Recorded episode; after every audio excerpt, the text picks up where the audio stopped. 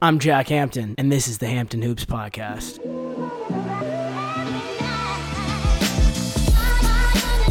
What up, what up, Coop? How are you doing, my friend? Surviving and thriving. Broke me, dude. Let the fun begin. Let's get it. On today's pod, Coop and I discuss everything you need to know for tonight's Game 3 in Boston, including our predictions for the game itself and our predictions for the finals MVP. We also touch on everything going on in the offseason. The Lakers' new coach having comments about Russell Westbrook, the Blazers targeting a second star to pair with Dame, and a coach stepping down from his position. We discuss all of that and much more, so let's jump into it. What's up? What's up, Coop? How are you doing, my friend? Oh, as always, surviving and thriving. Love to hear it. Love to hear it. We have two games down the hatch for this year's NBA Finals. Game one was an absolute thriller. We couldn't ask for a better game, and game two was the complete opposite. Uh, it was two third quarter runs by Golden State. One was made by equal, if not better, run in game one by Boston, ending that game with 17 0 run. And then in game two, they just had no answer for Golden State as we go to Boston for game three, Coop, how are you feeling heading there to TD Garden? Are you swaying more towards Boston or Golden State? Has your prediction changed? Are you feeling better or worse? How are you feeling about this series right now? I am feeling so confident. You and I literally sat here and said, has to be 1 1. It cannot be, like, you cannot go down in 0 2 going into TD. It just, you cannot do it, especially against Golden State. So them being one one is huge. Um, it the games were kind of flipped from what you and I thought they were gonna be. We kind of thought game one was gonna be like what game two was, just kind of like an onslaught. Uh, Golden State kind of jumping on them, and then game two maybe being like what game one was, where it was really close. Um, and Celtics just started hitting more shots. So um, I'm really confident. I don't think my prediction changes at all. I still got Celtics in six. Um, and I honestly, I was hoping that that game stayed close, but that third quarter Jordan Poole and stuff just started to Facts. go nuclear. So Facts. they actually dominated. yeah, they did, and they needed it because Klay was MIA again, and that Jordan Poole half court shot. I mean, my God, the like like dribble move to, to step back that was yes. outrageous, bro. Insane. I don't know. Like I'm with you. My prediction hasn't changed because I'm you know how married I am to that freaking prediction, but I've been saying I've been on Celtics for a long time, but like honestly, dude, Golden State's starting to worry me because Klay Thompson has played like dog shit the past two games, and they they found a way to lead for about half the game in game one, and then you know blow Boston out on Sunday. Jordan Poole came back with a much needed game two, but do you think Klay gets going? You know, in game three and four, what what is up with him, and do you think it's fixable? I think it is fixable. I mean, you and I both love Klay Thompson. We know that he's capable of much more than 4 of 19 from the field, 1 of 8 from 3 for 11 points. And that's just, I don't know what it is right now, but I just feel like Klay is not. I feel like he's settling too much. Um, that's just kind of what I've seen. Like we know, like he's lethal, but I find him like every time he gets the ball, he feels like he has to score. Um, and I feel like he's settling way too much. You should not be tied for like third or fourth in points per points in this game, but the number two is ter- in terms of like shots taken. So like, I feel like he's settling way too much. And you saw uh, Steve Kerr leave him out there in hopes to like kind of get him in a rhythm. I feel he just looks out of rhythm. He he doesn't look like himself, and I don't know. That's probably a test to what Boston's doing to him.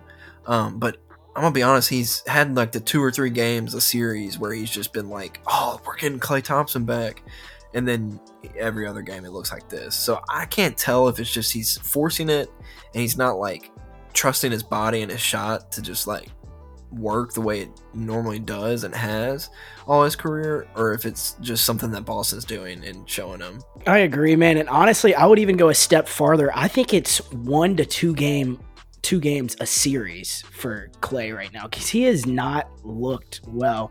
And honestly, I shouldn't expect him to, to be fair, because this is a guy that played only 15 to 20 games leading up to the playoffs after missing two years. But still, it's they need Klay Thompson if they want to win this series for sure. Uh, as as we move to the Boston side, uh, Al Horford was a resurrection after game one. But if Boston wins this series, Steph has obviously been an incredible candidate for this award and will be the easiest choice ever if Warriors win. But if Boston wins, you can't give it to Steph. And honestly, it's tough. It's a tough decision right now who you would give the finals MVP to on the Boston side. So, Coop, just after two games, who would you give it to? Man, you, we are back to normal, dude. I, I can't say it enough because I this is literally one of the only questions I had for you about this series was who would you pick for Finals MVP from both sides. Um, in my personal opinion, I think it's got to go Jaylen Brown. Um, Jayson Tatum was MIA in that first game. He looked out of place, and I don't say that very often about my boy JT, but obviously you like just following if we're basing it off of two games, which they're not going to base it off of these first two games, but like Jaylen Brown has been the most consistent for him. He's played incredible defense. He's making big shots. Um, his field goal percentage wasn't great yesterday, but 5 of 17, 3 of 9. But he still had 17 points, 6 rebounds, 3 assists. Um, and I really thought like the difference between game one and game two for both Brown and Tatum was you saw in game one, they were having assists without turnovers, which that had been a major thing uh, for Boston. Without a point guard, it's really been up to Jayson Tatum, Mark Smart, and Jaylen Brown to facilitate and do things. And you've noticed that in games where they win, their turnover or their assist to turnover ratio is pretty good. But in games where they lose, they have 11 assists to 11 turnovers combined. So you've noticed there's been a common theme there. So I'm definitely going to be looking out for that in these next few games. But I think I'd have to roll with my boy J- Jaylen Brown. Um, but who you got? the exact same boat. I, would have to pick Jaylen Brown. His numbers haven't been outrageous by any means, but it's just a kind of lesser of all the evils right now because you're right. You're spot on about Jayson Tatum, man. I was looking at his numbers today. They're both averaging around 20 points, him and Jaylen Brown, but JT is shooting 30% from the field, and it's just an abysmal rate. A thing that I've noticed watching Jaylen Brown these past two games even though he, he would be my pick just after game one and two, is his turnover problem. He's not a guy that, you know, runs the offense or is a point guard or gets them in their sets, but he turns the ball over a lot and they're just blatant, stupid turnovers. And I feel like that's Boston's Achilles heel. They can beat anybody and they have beat everybody in the league when they don't turn it over.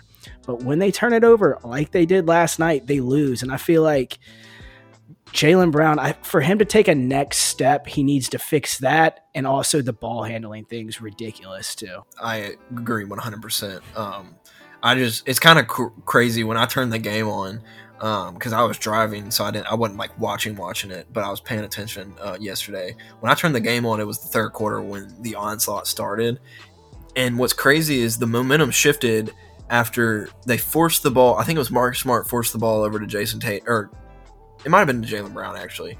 Um, and the ball gets stolen because they trap him, and he tries to throw it to somebody, and it just goes right to Steph. And then all of a sudden, they go down the court. Draymond holds the ball, lets Klay come off a corner, uh, off a screen, and that was the one three Klay made. Um, and you just saw the snowball effect, and it just kind of rolled down the hill for uh, Boston. Because like in the first game, yes, Jayson Tatum shot horribly, and it was honestly really like hard to watch someone shoot as bad as he shot in that first game. It's kind of like what Klay watching Klay Thompson shoot right now is. But like he had 13 assists to two turnovers, mm. and I know we're talking about Jaylen Brown's turnover problem, but like 13 to 2 is an impressive assist to turnover ratio for a guy that's not really known as a playmaker. Exactly. And so I definitely think they're going to need more of that. Yes, Jayson Tatum could not miss yesterday. He was shooting the leather off the ball and it was awesome to watch. But nobody else showed up, mm-hmm. so it's it's it's a give and take. And honestly, if I'm Ime Udoka and I'm the Boston Celtics, I'd like a happy medium. I want Jayson Tatum to yes score and be my highest scorer, but I also need him to facilitate and get other guys involved. I mean, yesterday Al Horford and them were non-existent as far as shooting. Derek, Derrick White showed up a little bit still with 12 points, um, but Marcus Smart was a whopping two points. Robert Williams whopping two points. Al Horford whopping two points.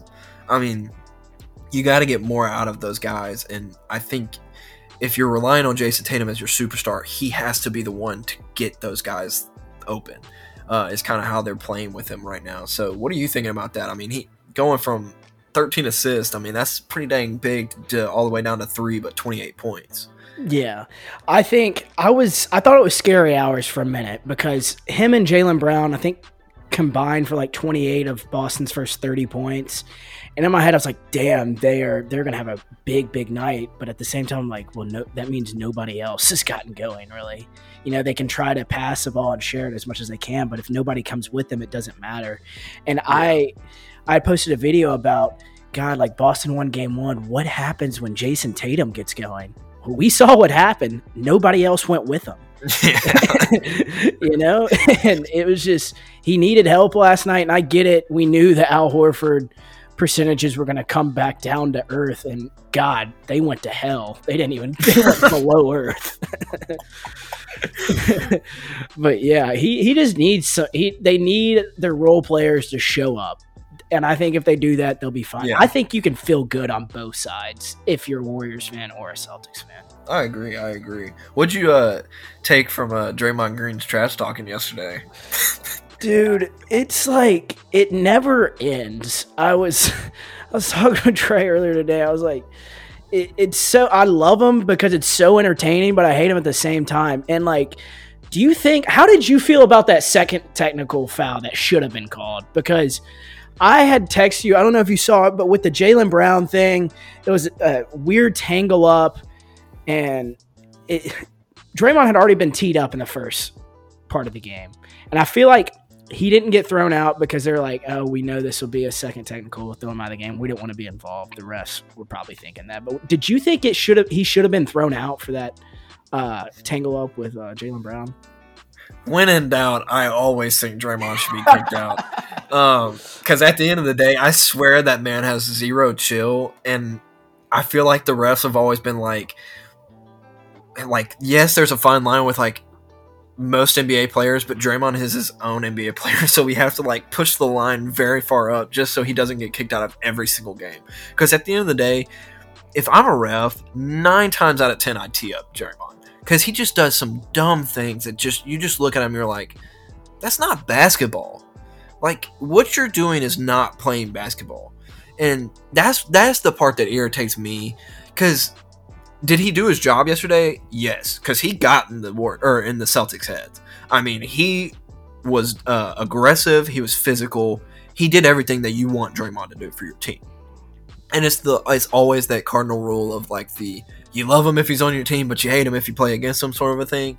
And so I feel like the refs know that that is what his reputation is, and so they just kind of like where most people's line is kind of set here, his line is set just a little bit higher because they know he's going to teeter on that line the entire game.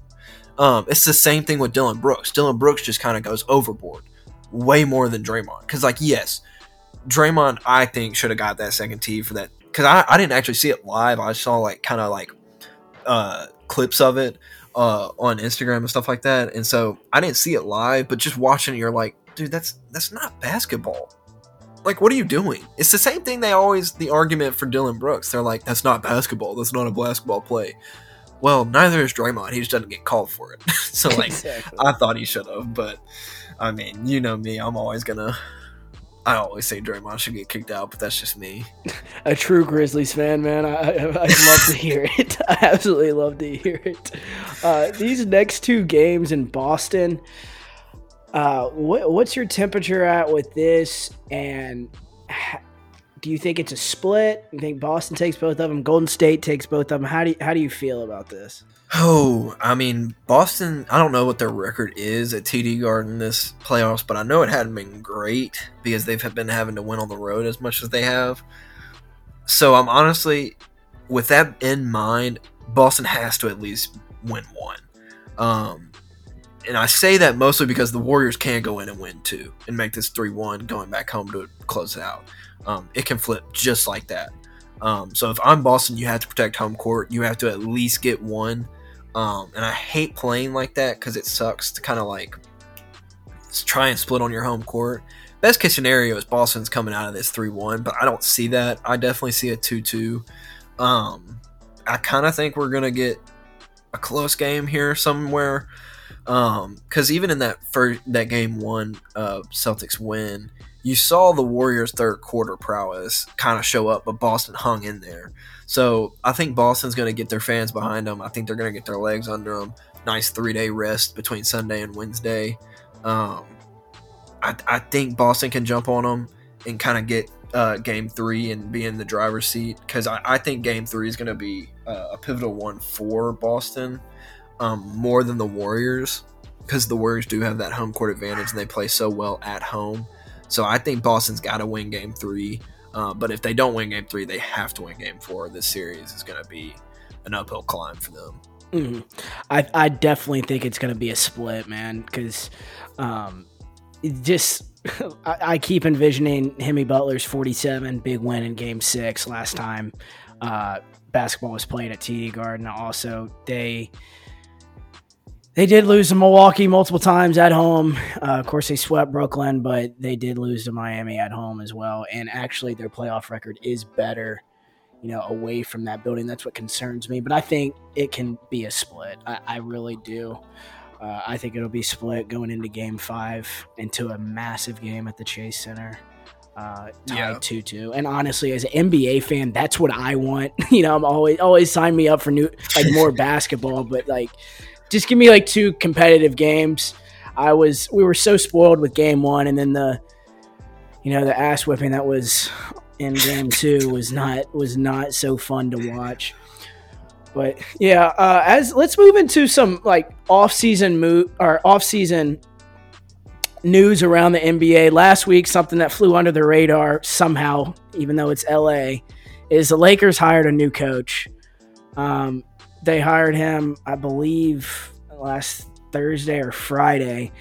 And he came out and said, Darvin Ham is his name, by the way. He came out and said that Russ is one of the best players this league has ever seen. I mean, which it's expected because, you know, he probably got the job based on his answers on Russell Westbrook to the front office. So I expect him to defend him. Russ didn't have much to say about this. LeBron, of course, supported it because he probably handpicked the guy. Does this, like, change anything with how you feel about LA at all? Uh, if if you're rolling back out there with the same roster, absolutely not. Yeah. Um, I think this is a. I, I think he could be a good hire as far as just a coach in this league. Um, but basically, all I got from this hire was uh, we have another LeBron James, uh, another guy that LeBron James played against in his career, who's now a head coach in this league. Is kind of how I saw it. Um, which I mean, testament to LeBron. Like that's not a knock at LeBron for y'all for those of y'all listening. Like that's that LeBron's played against like six or seven of the head coaches in this league, which just is a testament to how long his longevity in this league.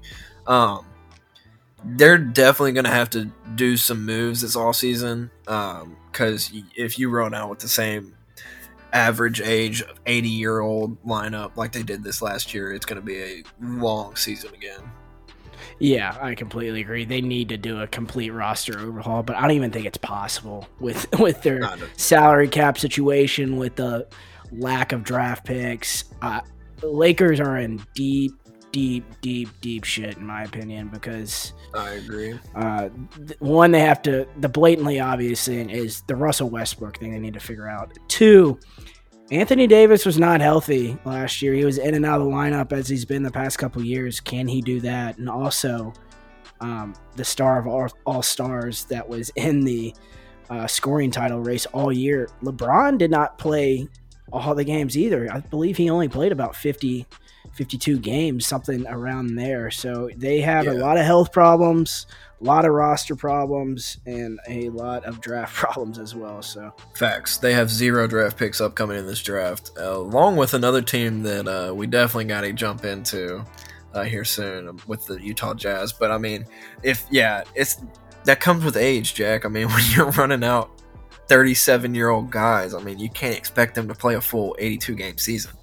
Um, they, ha- I mean, I don't know what they need to do because it's like you said, they're kind of strapped with the cap right now.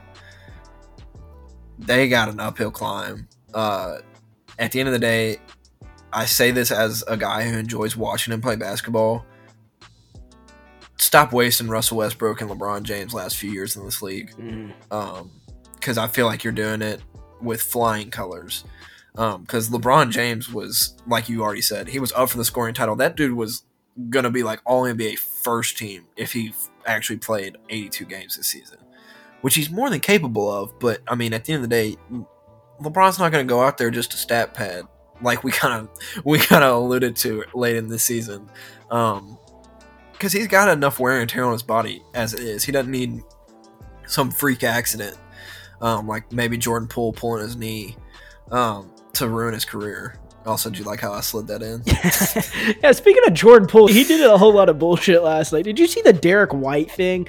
Derrick White went up for a layup and like was trying just to jump over Jordan. He wasn't trying to be disrespectful or anything. He was gonna like trip over him if he didn't jump over him. And it was just like a little like skip over him. And Jordan just like raised his arms up. It looks like he tried to trip him, maybe.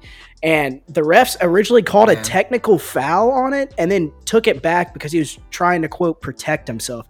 Jordan Poole's been acting sus in these playoffs, and you and I know better than anybody. Yeah, definitely sus. And I mean, the, I didn't technically see that. If I'm being honest with you, I don't remember that play. Uh, but I, I did see this morning when I was like looking at like some of the uh, news around the game. Uh, someone said uh, Jordan Poole looked over to the sideline uh, and saw two girls sitting courtside, and that's why he went lethal because apparently he was about to get pulled out of the game, and then he went nuclear. So he might have been doing it for some for some good good on the side. exactly, bro. he's he's always he looks like the kind of guy, dude. Typical like light skinned dude. He knows he's attractive. He's always doing it for the girls, bro. But yeah, uh, another another Western Conference team we're gonna discuss um, is the Utah Jazz. Cooper, this blow up is even worse than we thought it was, bro. I'm gonna let you break that news and tell us what the hell's been going on out in Utah. Yeah, man. I mean, who would have thought that you and I were talking about the Jazz back to back weeks? I mean, this is just ridiculous. Um, so yeah, Quinn Snyder resigned today, um, and his quote unquote says the Jazz need a new voice. Um, and then you keep reading in this thing. He had two years left on his contract, uh, and then you hear that they tried to extend his contract, and so you're like, "What is happening?" Uh, Danny Ainge literally said we wanted to keep him really badly. Um, which Jack, you and I literally said last week, he's a good coach. I don't understand why they'd want to get rid of him. Um, I just think they needed to do a little roster shuffle. Um, but and then to go along with this resigning of their head coach, you also get back news from Woj saying that Donovan Mitchell has been pulled out of trade talks, um, saying that the only way they would trade him is a monstrous deal, which Lord only knows what that means. Um, so I guess the only guys that are about to be moving are like a Mike Conley, Bojan Bogdanovic, and Rudy Gobert. Um, but yeah, Jack, this sounds like a dumpster fire, dumpster fire of all dumpster fires right now. Um, which I'm just, I mean, we were expecting something, um, but I did not expect it to be kind of like wild like this. Yeah, the Quinn Snyder thing. I would, if I was in his position, I would do the same thing. I believe that was, I know this franchise is going to hell the next few years, so I'm gonna leave here with my dignity and also I can get a job very quickly because I left and didn't wait around a year to have a crappy year and then get fired. So he's he kind of saved his yeah. own career with that, and I do not blame him one bit. The Donovan Mitchell piece is super interesting to me because not only did they announce that they're only going to take a massive deal, but as soon as Quinn stepped down, Woj also broke that he's you know, Donovan Mitchell's unsettled, you know, which we all expected to, him to be after, you know, his coach for the past several years stepped down. But I think those trade talks about how they're going to, this is complete speculation. I'm not, I haven't seen this anywhere. This is complete speculation. But I think Utah is sending out smoke signals of we need, we only are listening to massive deals I think they're using that for negotiation tactics and somewhat of like a smokescreen for the rest of the NBA of like, hey, if you want this guy, it's going to take something absolutely massive. And I think it's more of negotiation. I think they can. I think they would move off him if the offer was right. And I don't know how massive it would have to be because I mean, just last week the rumor was Miami would send a package centered around Tyler Herro with some draft picks mi- mixed in there, and that may be enough. What do you think about that? I don't know what they expect to get is my issue. Like, I mean, you're saying massive deal. Are we talking like a? And yes, I know we don't really like this player, but are we talking like a what the Brooklyn Nets had to do to get James Harden away from Houston with like four or five pick swaps, um, a couple players? Like, I mean, what are we talking about when they're talking massive? Is my thing, and I def I'm definitely leaning more with you as I think it's a smokescreen type of thing because you did see the rumors of like a potential Knicks with RJ Barrett being the centerpiece or a potential uh, Miami with Tyler Herro being the centerpiece. So I think maybe they're just like, well, hey, if they know that we're seeking more than what those guys offer, maybe we can somebody's dumb enough to offer us more. Is kind of how I'm looking at it. Um, but the only issue I find with it is the Jazz don't have a single pick in this upcoming draft either.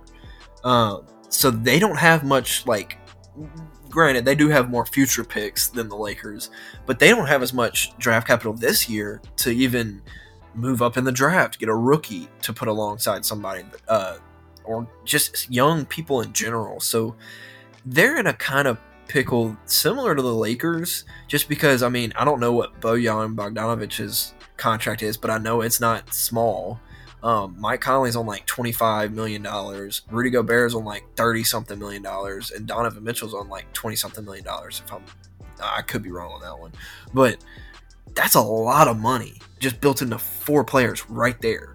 So I don't know what they're gonna do, but they better start working quick. And they and who knows? I mean, um, I don't know when the like uh, time gets lifted for free agency and trades and all that stuff to start. Um, but I definitely think if we don't see like at least three to four to five trades done by them and some good uh, free agent acquisitions done by them, then I think that they're in a hole worse than the Lakers. Yeah, I completely agree. And not to mention that this is a late, late, late time to lose your coach.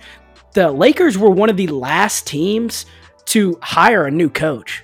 You remember, like, th- it was crazy that they were waiting until June to hire a new coach, much less somebody step down in June and then have to start the search. So they're in shambles Yeah. right now, man. And like your superstar is unhappy.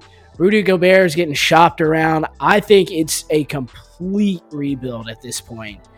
And Yeah. you know, who who knows where they go from here. You're right. They may be in a worse position than the Lakers. Facts. And speaking of uh, coaches, I'm pretty sure the Hornets don't have a coach yet Mhm. either. Uh, could you potentially see a Quinn Snyder jumping right to head coach again to the Charlotte Hornets? I would hire his ass right now if I was Charlotte. I I would too. What he did with Donovan and his development, I would for LaMelo. Oh my God, I'd hire him. And guess what else I'd I do? I'd get a center like we've been talking about for three years with the Hornets. Yeah, shoot. I mean, I don't like Rudy Gobert, but heck, get Snyder and maybe get his center back with him mm-hmm. because I mean that'd be a perfect fit alongside LaMelo. Somebody who just runs the runs to the rim, and then a guy who defends on the other end and protects all the other Exactly. crappy defenders on that team. So like, I because the reason I bring that up is because I noticed that Mike D'Antoni uh, is going to meet with MJ today, and I, if I'm being honest with you, I don't see the D'Antoni MJ fit. But I wanted to ask you what your thoughts were on a potential Mike D'Antoni uh, Charlotte Hornets gig. Yeah, dude. First, just the Rudy Gobert thing you were talking about. I would love that because Charlotte lacks defense, and that leads me into the Mike D'Antoni thing. Mike D'Antoni has no defense. Like he's a offensive minded coach. He's a great, a genius offensive minded coach. But Charlotte does not need offense. They've had a solid offense. They need a just respectable defense right now, and they do not have that, and I feel like they have enough offensive weapons and guards around that to get Rudy Gobert help the defense out. And yeah, I would I would not hire. I'd stay away from D'Antoni if I was him. I I, I like D'Antoni. He's a he's a good coach. He's a good solid coach, but Charlotte's not the best fit for him. I don't think. I 100% agree. That's why I didn't even think about the Snyder thing until now because I kind of forgot that the Charlotte Hornets didn't have a head coach because I forgot they got rid of Borrego, Mhm. um, who is kind of a discount version of D'Antonio in my opinion. um, I mean, you just said it best. D'Antonio is a genius when it comes to offense. I mean, dude, he had Dan- he made Danuel House look like a like an incredible basketball player at his time at Houston because I mean that dude would have 40 points on the Grizzlies every time. Um, and so D'Antoni is an incredible offensive minded coach, but I agree with you. The offense has not been lacking for LaMelo, Miles Bridges, uh, Gordon Hayward, uh, and PJ Washington, those boys, and Terry Rozier. Um, those are offensive first guys. So like they need somebody to come in and kind of give a little more push. They need these guys need a more push towards the defensive side because even watching Charlotte, you can tell they're young based on how they uh, don't try as much on defense. Um, so I think that D'Antoni is a great coach, but I agree with you. I don't see the fit, and honestly, I think MJ will say the exact same thing. I think it's more or less just D'Antoni kind of smokescreening, trying to get his name out there, kind of similar to uh, what the Jazz are trying to do with um, Donovan Mitchell trade. Um, but the other finalist that I wanted to get into for the Charlotte uh, thing, which this could possibly change with the Quin Snyder resigning, but uh, is a guy named uh, Kenny Atkinson. I mean, most people might not know his name, but I mean, Jack, I love this guy. Uh, this is the guy that took the Brooklyn Nets team a few years ago when they had like DeMarre Carroll, uh, Jared Dudley, Spencer Dinwiddie, uh, Caris LeVert, D'Lo. I mean, this was a Jarrett Allen. Uh, can't forget about him, but that was a fun team, gritty team. Kenny Atkinson is a gritty coach, um, and I think he also coached them in the bubble. Um, but that's a fun, or that might have been the same year. I might just be talking crap out my butt. But I think Kenny Atkinson's a great coach. Um, do you like that fit more than a Snyder and or a D'Antoni? D'Antonio? Yeah, I like it. I like it. I like anything better than I think D'Antoni is kind of like your plan C or D. I like. I I've always liked um, Kenny Atkinson, especially after that Brooklyn Brooklyn series. I think that'd be a good fit with LaMelo. He's a blue collar guy with that thick New York accent he has, and he's been a solid assistant around the league. He's put his time in. It's time for him to get a head coaching job, and I think Kenny Atkinson would be great at Charlotte if. You know, Quin Snyder, that's top of my list, and Kenny Atkinson would be right there, right there, in my opinion. I agree. Uh, I agree. Let's move to a, another team out west. We talked a little bit about the Jazz and Lakers. There's another team in that Pacific region that has been targeting some people around the league lately. Damian Lillard's going to be coming back for the Portland Trail Blazers off of surgery, abdominal surgery.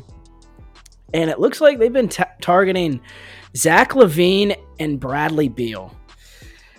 Does this make sense for Portland in your in your estimation? Because they just moved off CJ.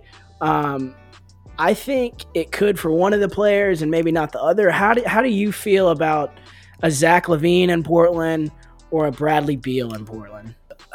I'm gonna be honest with you, and this is not a knock on either of these players, but both of those players lack the exact same thing that a Damian Lillard, CJ McCollum backcourt lacked: defense. I love Zach LaVine and I love Bradley Beal. They are incredible offensive-minded guys. They're incredible offensive players. They are not. They're probably the exact same, if not worse, than CJ McCollum on defense. So I think that'd be the same. Like I feel like you're just doing the same thing, just with a different name. Um, so for me, I don't really like that that much.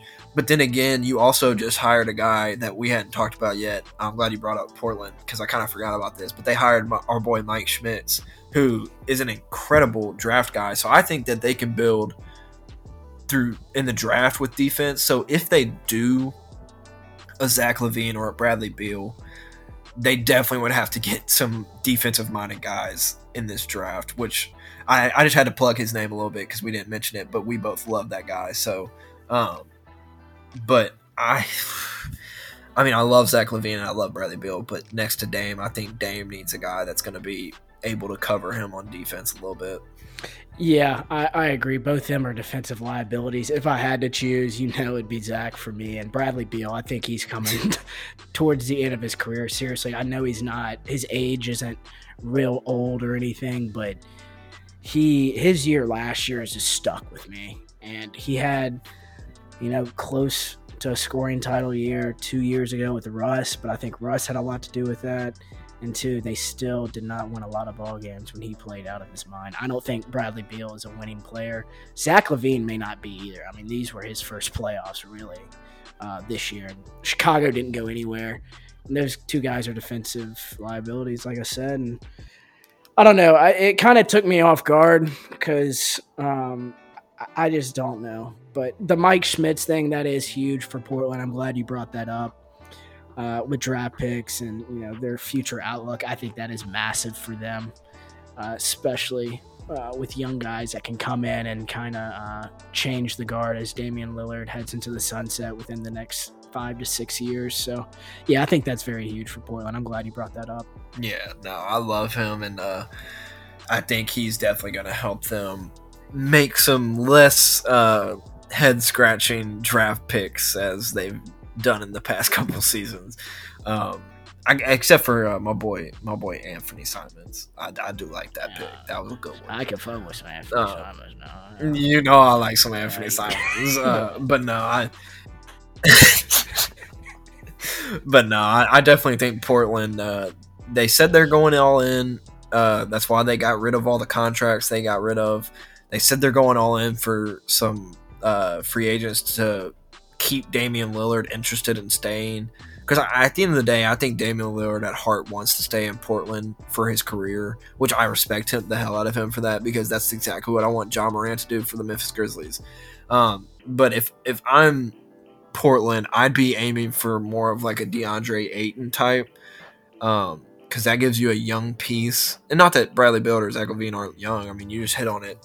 But I don't know how much winning they're going to do. And heck, I'm saying this about a guy, DeAndre Ayton, who literally didn't even want to come back in the game when they're getting blown out.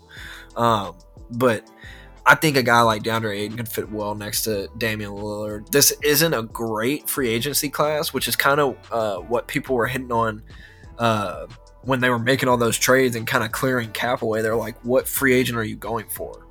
There's nothing out there.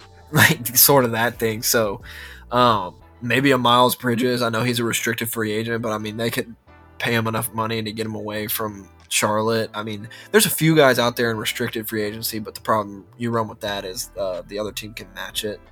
Um, so I'm definitely going to be curious to see what they do. They at least have some good draft capital, um, which I did notice. Uh, this kind of leads me into one of my good questions for you. Uh, they there were rumors out there that Portland wanted to move out of the seventh pick and get a veteran type player. So, do you think they target what position do you think they target with that? And uh, do you think that's a smart move for them to move out of that pick? I I think it's going to be the two guys that I just named. I think it's going to be a shooting guard, a co-star to go alongside Dame because I think they're kind of giving up on investing in a center after the whole Nurkic uh, debacle. So I, I, think it's going to be a shooting guard a small forward, maybe a bigger guy. I would expect. That's why the Bradley Beal thing threw me off guard. I, I would see a bigger guard next to Dame because that's why they moved off CJ, and that's essentially why it di- didn't work because it was too small of a backcourt. Backcourt, even though it was lethal, they had you know massive problems defensively every year that that uh, duo was together. So I think it'll be a shooting guard or small forward. When it comes to the pick. I don't know because they're in a tricky, tricky situation because you want to be prepared when Dame's gone, but at the same time, he's got a few years left.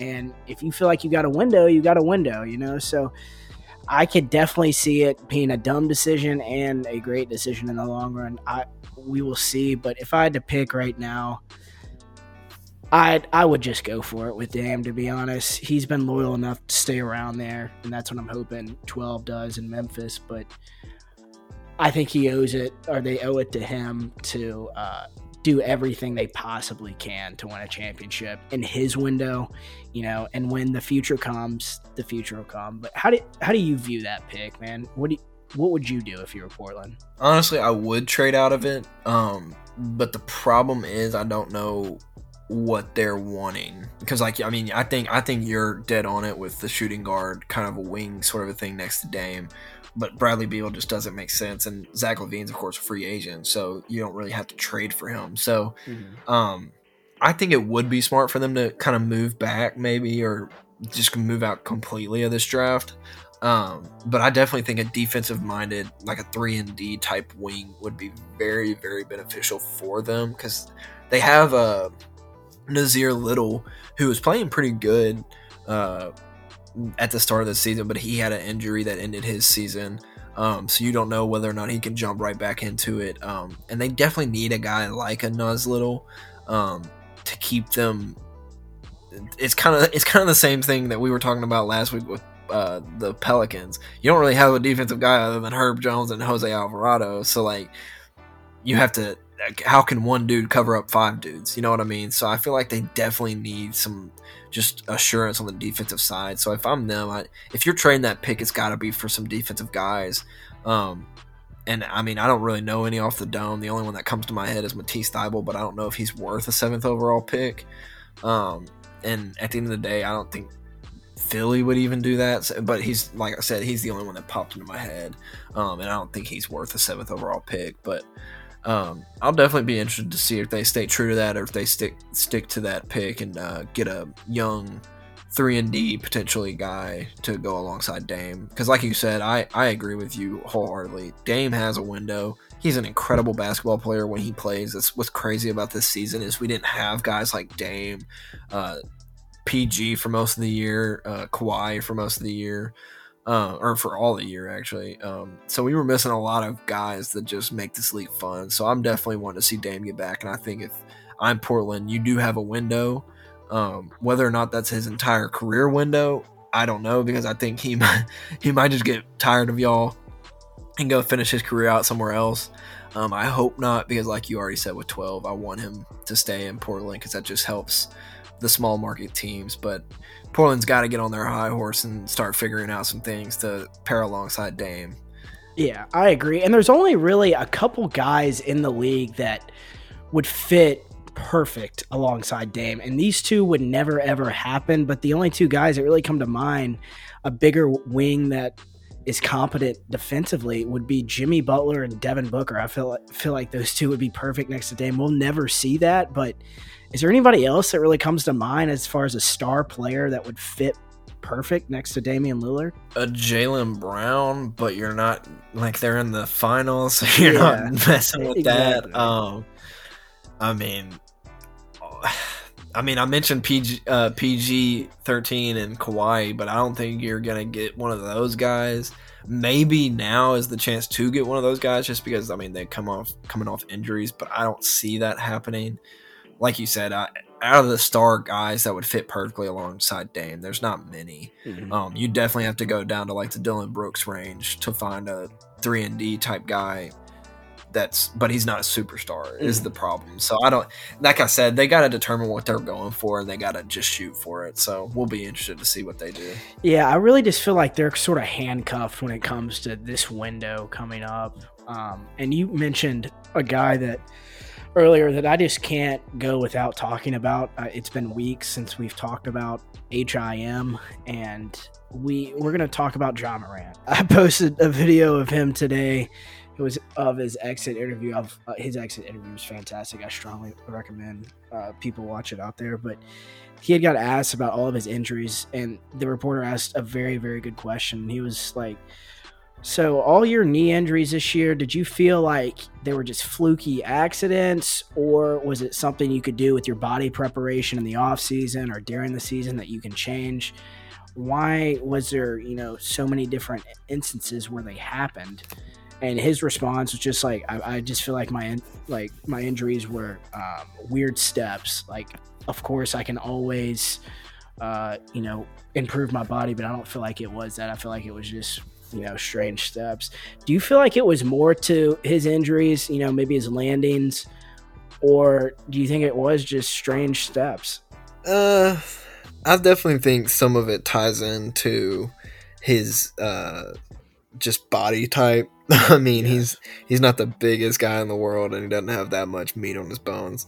Um, but I actually haven't listened to the whole exit interview, so I'm being a bad Grizzly fan. But I'm gonna have to go hit those up. But I, I can see it being strange steps. I mean, you know, Jack, you and I both know you you plant one way or another, and it can tweak it just like that. I mean, knees are very very delicate, and so I mean, literally, just the other day, you and I were playing, and you you I planted one time, and I said, oh there that was the knee um i mean that's just it, it's that simple um so i can definitely see it being strange steps and i mean you and i always make the make the kind of like statement of oh i get so scared every time i see him like come down on the ground that hard sort of a thing and i think that just kind of ties into like his body figure type um and i think he said later on in that interview because i know that they were posting about it that him uh I know Ziaire definitely said it, but I know he also said he's going to try and get bigger because um, I mean he has been getting bigger since he's come to the league. So I definitely think that's a massive step to kind of help prevent injuries for him, uh, as well as a lot of the other skinny boys on our team like Ziaire. yeah, facts. Uh, i was so happy when Bane said he was going to hit the weight room with Ziaire, but yeah, Ja he had he had talked a little bit about building his frame more. Uh, I was looking at videos him recently from his rookie year, and like he still looks super super skinny. He needs to put on some more weight, but like compared to rookie year, he is he has like he's he's grown into his frame a little bit, and I think he'll continue to do that, and that will help.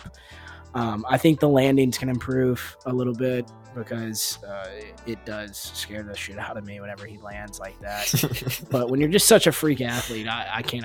I wouldn't be able to control my body if I could jump like that either. So, to, same. Yeah, to be fair, that, that would be dangerous for probably people in the first three rows. But um, yeah, yeah Joe, I think I think I hope he bounces back for a healthy season because I mean he did miss 25 regular season games this year, and I just yeah. I hope for the Grizzlies' sake he can come back. Facts. And if he does play a whole 82 game series or se- season, uh, the league better watch out because that's gonna be scary hours mm-hmm. if, if Ja Morant plays 82 games because uh, he's on.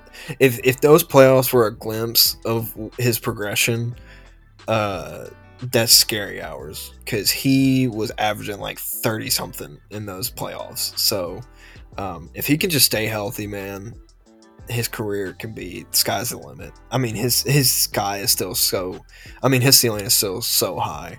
Mm-hmm. Um, so I love that about him, and I love the fact that even after this team loses, they always say there's something better. Like they ha- they can get better at something. And that's every single guy on the team, and I love that because that's just it builds camaraderie and it also shows uh, how un- unified you are as a team because not not the the top guys saying he needs to get better, just like the uh, fifteenth guy saying I need to get better. So I love that about this team, um, and I definitely can't wait for next season with a healthy Temetrius Jamel. Just a way too early prediction. We haven't done anything in free agency. We haven't even had the draft yet, or even much less training camp.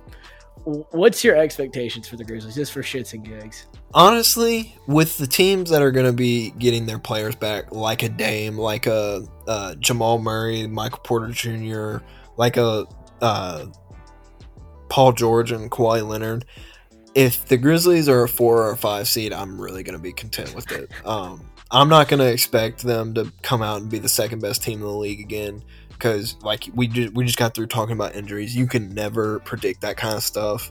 Um, we like you already said, we don't know the draft, we don't know the free agents, but we do have some pretty big free agents for us. Um, in Tyus Jones and in uh, Kyle Anderson and in my boy Jarrett Culver. Mm-hmm. um, but so, God, I hope we resign him. Man, if Jarrett Culver's not back on the team, we're really gonna be screwed. Yeah, the um, fourth and fifth row is gonna be thankful as hell for that in warm ups. God, the shit he's uh, shooting is just rough. Sorry, Justice Winslow reincarnated. Oh no, dude.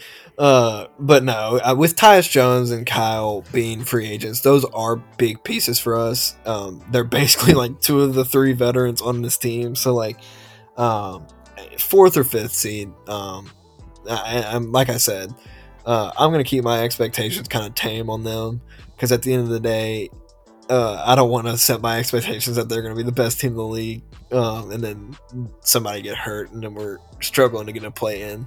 So I, I think fourth or fifth seed is very reasonable for this team going into next season. I don't think we're going to be sitting there projected at the 12th seed in the West again. Not not again. They won't do it four years in a row.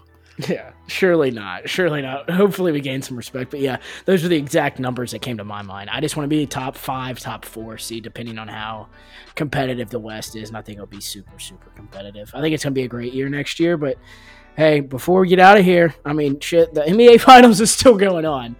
So I cannot Thanks. leave here without your game three prediction.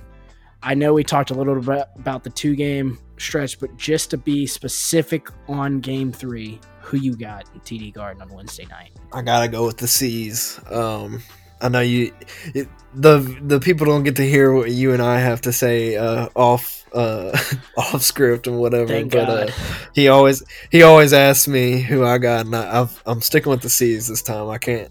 I'm not gonna pick against them. So I, I think I really do think they're gonna get game three. Um, I think we're gonna have a bounce back game from the Marcus Smarts, the Al Horfords, the Payton Pritchard, the Grant Williams, the Robert Williams. I, I think we get a bounce back game from all those because I think uh, Jayson Tatum's gonna be the superstar that he is and get everybody else uh, involved. Um, and I think they're going to continue playing great defense because despite the fact that that third quarter happened, they were playing pretty dang good defense up until that point. So Mhm. I think I got to go with the C's. Yep, uh, I completely agree with you. I got the C's in game three and Golden State in game four. Uh, I predicted it goes seven, and I think it will at least go six to seven. Uh, is that all you got, Coop? That's it. All right. Well, I hope you have a great, great night, my friend. Yes, sir. You too.